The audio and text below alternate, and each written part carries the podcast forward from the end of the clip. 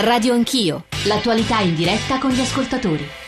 Sono quasi le 9.35, stamane parliamo di concorrenza perché ieri, come sapete, la Camera ha approvato il disegno di legge. Stiamo parlando di vari settori, i nostri riferimenti 335 699 2949 per i vostri sms, 335 699 2639 per i vostri whatsapp e poi c'è radio anch'io, chiocciolarai.it. Sono, stanno arrivando molti messaggi sulle professioni e gli ordini di categoria, ne leggo uno per tutti. È inutile dire che lo Stato emana leggi per facilitare la concorrenza ehm, ed è inutile però se poi parallelamente emana norme che obbligano i professionisti ad aderire ad associazioni ed enti previdenziali di categoria con tariffe d'ingresso tali da penalizzare i nuovi iscritti, vedi avvocati, ordini, cassa avvocati avvocati. È interessante perché noi tra poco parleremo di notai ed avvocati. Sul tema delle liberalizzazioni ci sono delle riflessioni, chiamiamole così, anche di lungo periodo. Io cito un tweet in realtà per tutti che riassume eh, osservazioni in realtà molto più composite. Stefano scrive l'Italia non ama il libero mercato di fondo e questa in realtà è stata la nostra fortuna,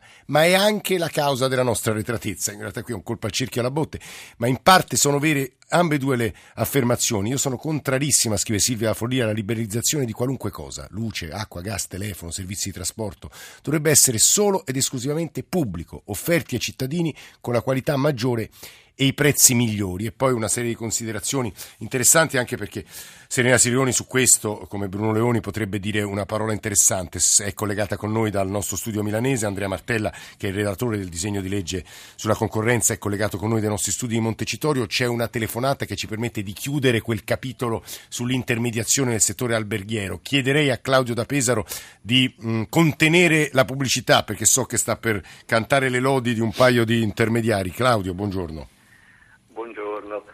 Io sono un forte utilizzatore di Booking Eccola, eh. da, da, dal primo momento, perché eh. viaggio per lavoro quasi tutto l'anno in tutta Europa e non solo. Grazie a Booking ottengo innanzitutto di conoscere esattamente dove sto andando e cosa mi aspetta, mi leggo tutte le recensioni dei clienti. Sì, anche, altri so già... sono, eh, anche altri intermediari. sì, sì, no, ma io eh. ne ho nominato uno, sì. ma diciamo che più o meno si equivalgono.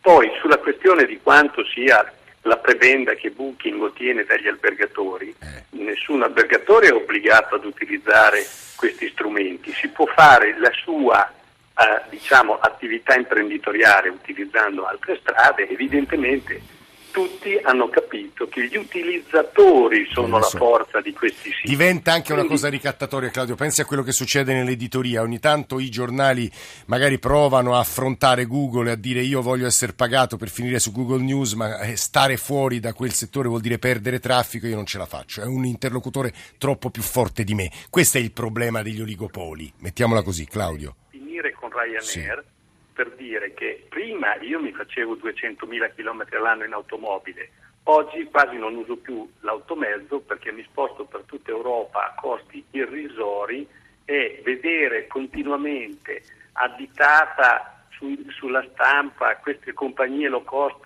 come se fossero a rischio, ogni tanto mi leggo delle cose irris- risibili mm. perché gli aerei sono tutti nuovissimi, vengono cambiati continuamente, la compagnia guadagna basta, basta, basta, milioni e milioni eh, di euro, eh. quindi noi cittadini ci guadagniamo grazie dell'ospitalità. Oh, grazie a lei Claudio. Un altro ascoltatore dice per favore fate finire la Sileoni, stava dicendo una cosa importante. Serena Sileoni, vice direttrice Bruno mm-hmm. Leoni.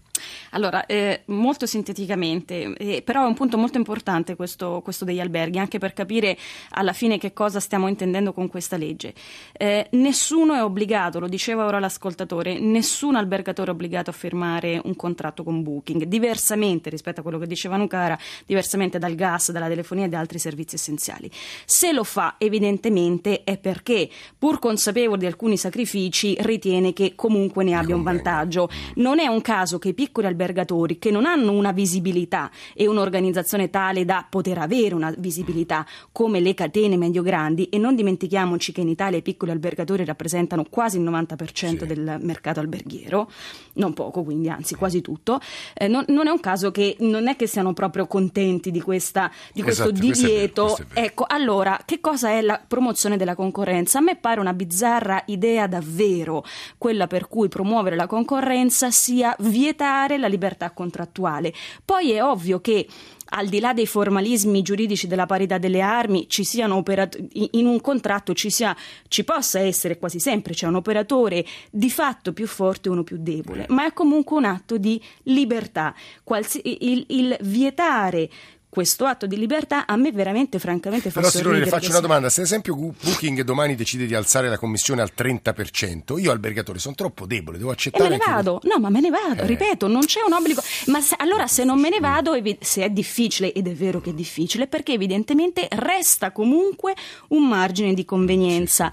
E comunque per, diciamo, se vogliamo proprio trovare un compromesso e una mediazione, non dimentichiamoci che l'antitrust l'ha già suggerito costruita la strada, cioè? che non è una strada di ingresso a gamba tesa come la nullità di una clausola contrattuale, che è proprio eh, diciamo, eh, appunto, l'intervento più duro che si possa eh. avere nella concorrenza.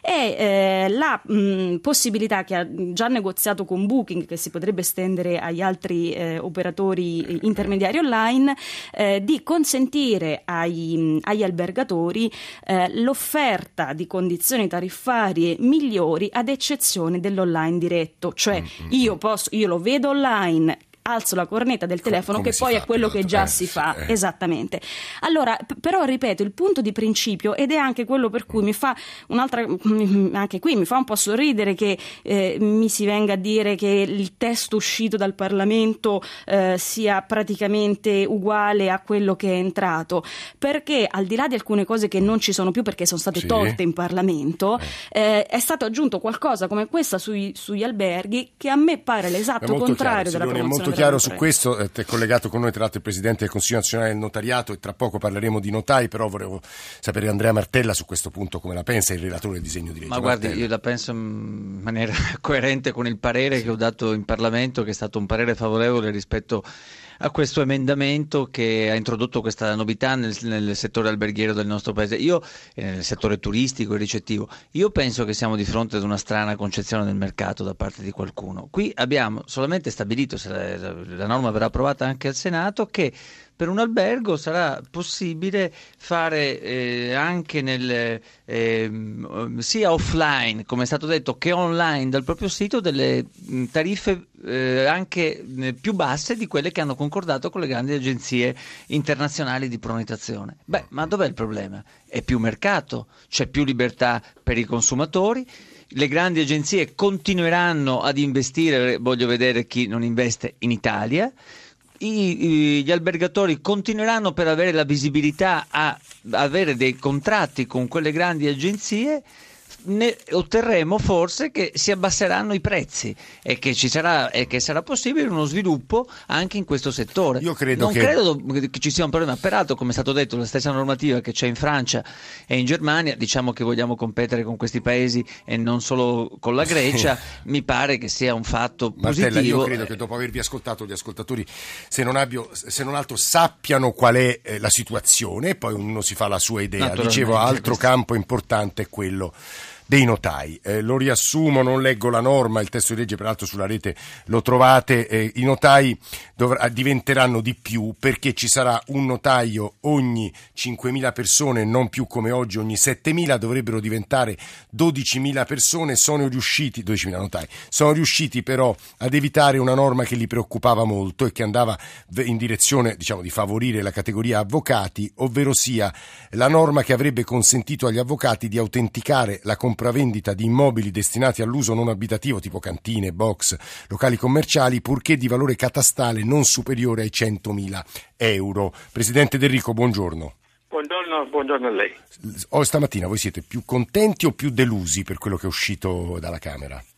No, ma noi siamo abbastanza in una posizione di, in linea con quello che è uscito. Ovviamente avremmo voluto sicuramente eh, qualcosa di diverso, ma alla fine nel eh, il risultato complessivo devo dire che è un risultato equilibrato perché da una parte, come lei accennava, c'è stato un'apertura eh, maggiore perché c'è stato un aumento dei numeri e quindi la, noi la leggiamo anche come una norma a vantaggio dei giovani mm. per poterli far rientrare. Quanti siete oggi, Presidente? Oggi siamo circa 7.000, in, in ruolo circa un po' meno di 6.000 e quindi eh, l'aumento sarà sicuramente un aumento programmato, si dovrà tenere conto di determinati fattori, ma sono certo che questa è una norma che spingerà i giovani a cimentarsi, ci saranno molte più possibilità. Quindi ci, penso che anche il Ministero della Giustizia provvederà quanto Però prima. Presidente, per essere molto concreti, se da 7.000 o 6-7.000 dovete diventare 12.000, vuol dire dovete fare nuovi eh, concorsi, ma quali sì. sono, qual è la tempistica? Perché poi per i giovani è importante saperlo. Ora noi abbiamo chiesto una tempistica, ora è annuale, abbiamo chiesto e, e credo che riusciremo a fare, stiamo organizzando col Ministero anche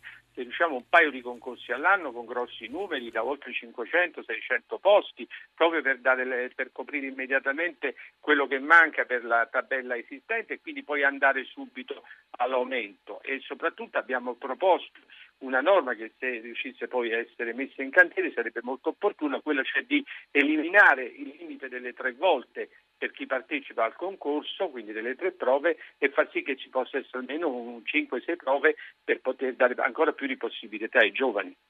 C'è un tema un po' eterno, solo in Italia, che sì, è Mauro, un ascoltatore, Presidente, a girarcelo, eh, ma in realtà sono molti gli ascoltatori che insistono su questo punto, solo in Italia serve il notaio per operazioni che all'estero eh, in realtà non vengono espletate da un notaio e soprattutto solo in Italia eh, ci sono dei costi come, alti come quelli che conosciamo, a volte per validare un documento fotocopia, questa è una, capisco che voi la riteniate una vulgata, persino eh, antica e superficiale, ma in parte eh, è confermata dal fatto che voi siete la categoria sociale che guadagna di più. Presidente, questo non me lo può negare. Eh.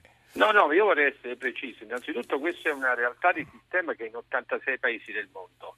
Il problema del maggiore sborso al notaio, perché il notaio incamera anche le imposte e quindi incamera tutte le spese anche per lo Stato di cui è responsabile direttamente. E sono questioni e quindi diventa difficile se non c'è. Noi ora abbiamo preparato proprio per i diritti dei cittadini con i consumatori una guida perché possa essere chiarito fin dall'inizio del rapporto quello che è di competenza del notaio e tutte quelle che sono le spese, le imposte, le tasse e così via. E, è importante che il cittadino abbia un'informazione completa. Mm, mm, mm, e quindi a volte si giustamente dice: Ma io al notaio ho dato 10.000 euro, sì, ma 10.000 euro, ma lì il, il grosso sono le imposte, spese, eccetera. Le nostre tariffe sono tariffe ormai a parte il regime concorrenziale assoluto, ma sono tariffe che sono tariffe eh, professionali di altre categorie. Presidente, mi, che... mi permetta di sentire come la pensano i liberisti. Serena Sileoni. Mm, assolutamente d'accordo su questa co- cosa della, di quanto paghiamo dal notaio, eh, perché è, è, molto vero e questo vale per eh, i notai, ma vale per qualsiasi servizio o bene, che c'è un ricarico di eh, tassazione altissimo pe- e tra, non trasparente, per cui noi pensiamo di pagare tantissimo il notaio, ma stiamo pagando tanto lo Stato. Questo è un problema generale.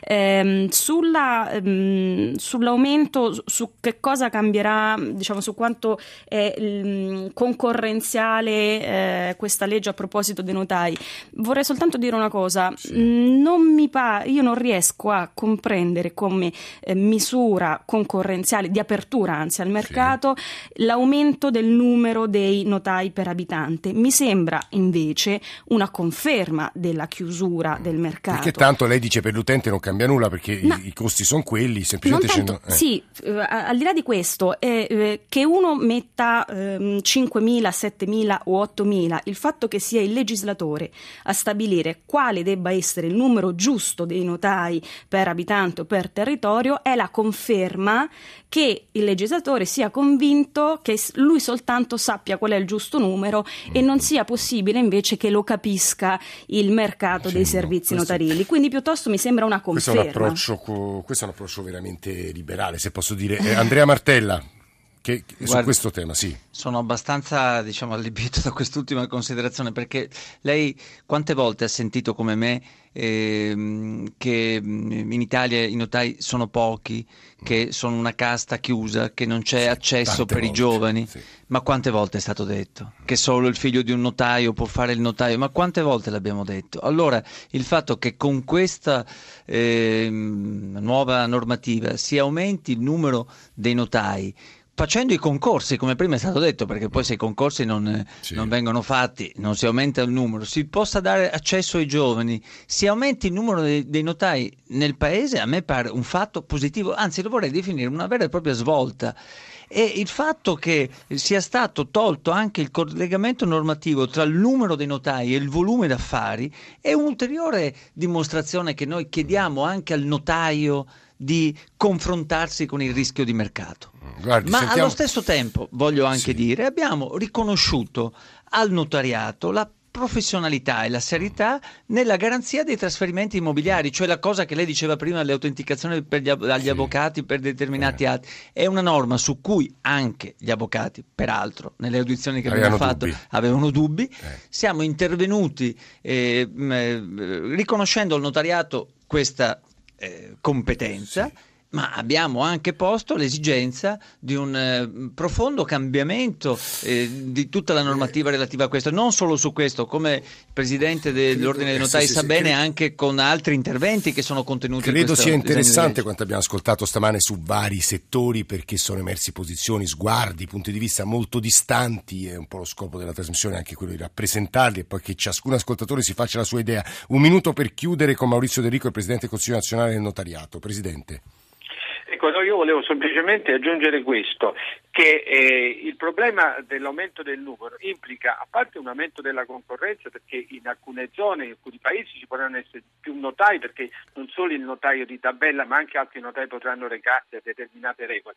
Ma c'è anche da dire una cosa importante, il notaio deve garantire nel posto una struttura funzionante, deve conservare gli originali, deve poter dare le copie ha degli obblighi che sono di un pubblico ufficiale terzo che rappresenta lo Stato, che riscuote le imposte, quindi è evidente che ci deve essere un collegamento col territorio, ma l'aumento del numero significa che si potrà circolare più liberamente, è aumentata anche a livello regionale, ci potrà essere una maggiore concorrenza in quelle che sono le tariffe tra i notai stessi, ma dare un servizio e una maggiore scelta ai cittadini, pur rispettando le regole di un sistema che, lasciatemelo dire, che è un sistema che funziona bene, basta vedere le, le, la crisi del subprime eh, in America. Però citate sempre questo caso, oramai sono passati eh, tanti anni. Presidente. Però eh. anche l'Inghilterra che si è aggiunta recentemente mm. nel 2014, addirittura hanno ora una per le frodi identitarie hanno già rimesso oltre 120 milioni di euro no, per chiudere a difesa, de, non, a difesa, dei notai perché insomma non so se, se, lo meritino come categoria però devo dire che l'ereditarietà della professione nel settore notarile è più basso che in altri settori. Sì. se voi andate su internet a vedere quanti figli di notai mm, quanti notai sono figli di notai in realtà è una percentuale inferiore ad esempio agli avvocati o che ne so ai medici agli ingegneri. Neanche il 16%, ecco, neanche il 16%. si fermi Presidente se no aiutiamo troppo. Grazie a lei. Bene, grazie, grazie. Gianluca D'Aragusa torna sul tema farmacie che devo dire mi pare sia quello che abbia percorso di più le cose che ci avete scritto voi ascoltatori. E poi chiudiamo su un tema di gigantesca importanza a nostro avviso. Gianluca D'Aragusa, buongiorno. Buongiorno. Studente di farmacia vorrei... lei, no? Sì, sono iscritto al primo anno del corso di laurea di farmacia. La mia domanda è questa. Con le nuove liberalizzazioni non serve la laurea, basta come in passato avere del denaro mi chiedo perché io, studente di primo anno, devo continuare a studiare? Non vi sembra un incentivo a non studiare? Però, scusi, que- eh, per fare il farmacista serve comunque la laurea, o sbaglio? Sì, però se, come è passato dal nuovo, dalla delibera, eh. Dal, eh, non serve più la laurea, basta avere del denaro. Mi spiego, basta che io abbia dei soldi, eh. posso poi far, avere dei farmacisti, ma quindi a questo punto la professione del farmacista. Ma perché lei dice bastano i soldi? Non lo capisco questo Gianluca. Perché? Lo faccio spiegare dal presidente dei parafarmacisti. Perché non serve più la laurea. Oggi a lezioni, invece che essere 120 studenti, eh. eravamo 30 studenti. Perché non serve più studiare? Perché basta avere il denaro. Io avendo il denaro posso avere 4, 5, 10, 20 farmacie perché il capitale entra nelle farmacie. Martella, mi risponde in un minuto a questa obiezione di Gianluca Ragusa? La ringrazio. A lei Gianluca. Ma guardi, io penso che sia un'obiezione eh, non fondata. Intanto vale sempre la pena di studiare, intanto per fare il farmacista Vabbè. bisogna essere laureati in farmacia, in ogni caso noi abbiamo previsto la possibilità che anche il capitale esterno possa entrare a essere, possa far parte di una società che sia titolare di una farmacia e abbiamo previsto che queste, naturalmente i farmacisti ci devono essere, abbiamo previsto che non ci possono essere medici, produttori e altri che possono, garantire un confl- che possono determinare un conflitto di interesse, per cui pare un'obiezione non fondata. Eh, sei arrivato dei bei messaggi, uno di Francesco da Parma sulle liberalizzazioni e le categorie professionali, ma insomma sono temi di cui per fortuna Radio 1 si occupa spesso, se ne occupa la radio ne parla e pertanto che peraltro stamane eh, si occuperà di mercato immobiliari e di mutui proprio a partire dalle liberalizzazioni. Io dicevo all'inizio, c'è un tema gigantesco in questi giorni, l'acquisizione da parte di Mondadori di Rizzoli che pone una questione decisiva in termini di concorrenza, ma io direi più ancora e più importante di pluralismo, con il rischio, la possibilità che insomma quella casa editrice, quel gruppo editoriale abbia il 40% del mercato in alcuni dei settori, il cosiddetto trade, che poi eh, sono i romanzi, la saggistica, ma anche il settore scolastica. Dobbiamo essere preoccupati o no? Io lo chiedo a uno dei nostri maggiori storici dell'editoria, che è Giancarlo Ferretti. Professore, buongiorno.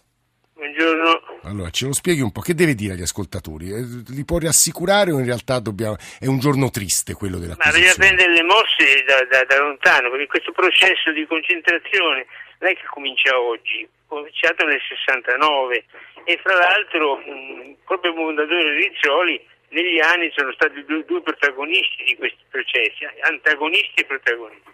Ora con questa rifusione certamente c'è un, un, un fatto nuovo rilevante quello che si può chiamare un salto di qualità. Allora bisogna vedere se le luci, le ombre, più ombre che luci, che hanno caratterizzato finora le varie concentrazioni, si accentueranno o no. Il mio timore è che si accentueranno più, più le ombre che le luci. Quali sono le luci? Ma intanto le sinergie, cioè certamente le sinergie tra le case editrici dentro i gruppi e anche la possibilità di competere meglio a livello internazionale. Mm. Però le ombre sono tante, per esempio eh, la logica commerciale è molto più cogente, molto più diciamo, costrittiva, i margini di sperimentazione e di ricerca ridotti e poi soprattutto la, la crisi, addirittura la perdita dell'identità di molte case editrici. E ancora, come è stato rilevato da varie parti, la difficoltà per le librerie. Senta, professore, professore, scusi se la interrompo, significa che un giovane, un ragazzo avrà forse domani, non dico meno libri da leggere, ma meno sguardi sul mondo e sulla vita diversi? E questo dipenderà anche molto da chi ci lavora dentro, eh, cioè, dalla battaglia che fanno molti, battaglia o comunque diciamo lavoro che fanno molti editor all'interno. Poi comunque dicevo per finire che c'è anche un problema rilevato da molti di difficoltà delle librerie. È ancora quello che diceva lei all'inizio, cioè il fatto che finisce un rapporto di competitività che tutto sommato c'era e che rappresentava eh sì. un aspetto uno di quel pluralismo. Esatto, uno stimolo. Per finire, per finire il rischio poi paventato da molti è che domani Berlusconi magari venda tutto a un grande gruppo. Di esempi ne abbiamo già. Eh, questo anche è un aspetto da non trascurare. Rivolgo una domanda anche qui in un minuto e mezzo a Serena Sileoni, vice direttrice generale dell'Istituto Brunoni, per chiedere il rischio del mercato e che poi gli squali vincano. Sileoni, lo dico in maniera molto, molto rozza se, se, se vuole, però è eh, che appunto poi non prosperi eh, il pluralismo delle idee. Qui ci vuole l'antitrust, che in Italia è storicamente un po' debole. Sileoni.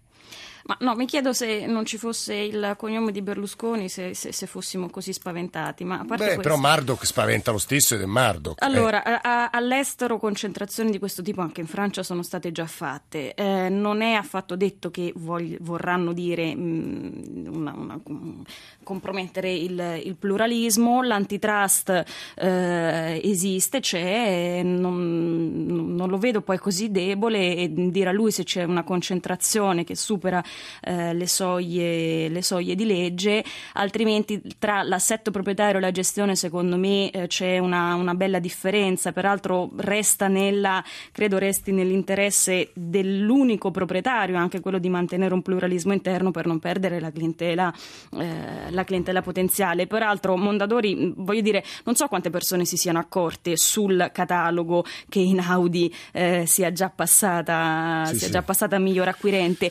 mm, se, e non so nemmeno quanti se ne siano accorti di un'altra concentrazione che è avvenuta nel settore editoriale cioè. e che sì, riguarda anche qui il pluralismo dell'offerta, eh. che è quella dei distributori. Eh, cioè, quello qui... è un altro tema di cui ci dovremo occupare, per fortuna esatto, abbiamo non... trasmissioni che se ne occupano. E grazie a Serena Sileoni, grazie ad Andrea Martella che sono stati nei nostri studi e di Milano e di Montecitorio eh, per arricchire e rispondere a un po' delle domande che un tema come la concorrenza suscita naturalmente negli ascoltatori. Se volete continuare a scrivere su questo tema andate sul nostro sito, andate sul nostro profilo radioanchio.it, adesso c'è il GR e poi L'attitudine sola, Alessandro Forlani, Nicola Ramadori, Valeria Volatile, Alberto Agnello, Alessandro Bonicatti, Valentina Galli, la redazione di Radio Anch'io, in regia Cristian Manfredi, in console Stefano Siani, Antonello Piergentili, Claudio Magnaterra. Grazie davvero per l'ascolto, noi ci risentiamo domattina più o meno verso le otto e mezza buona giornata.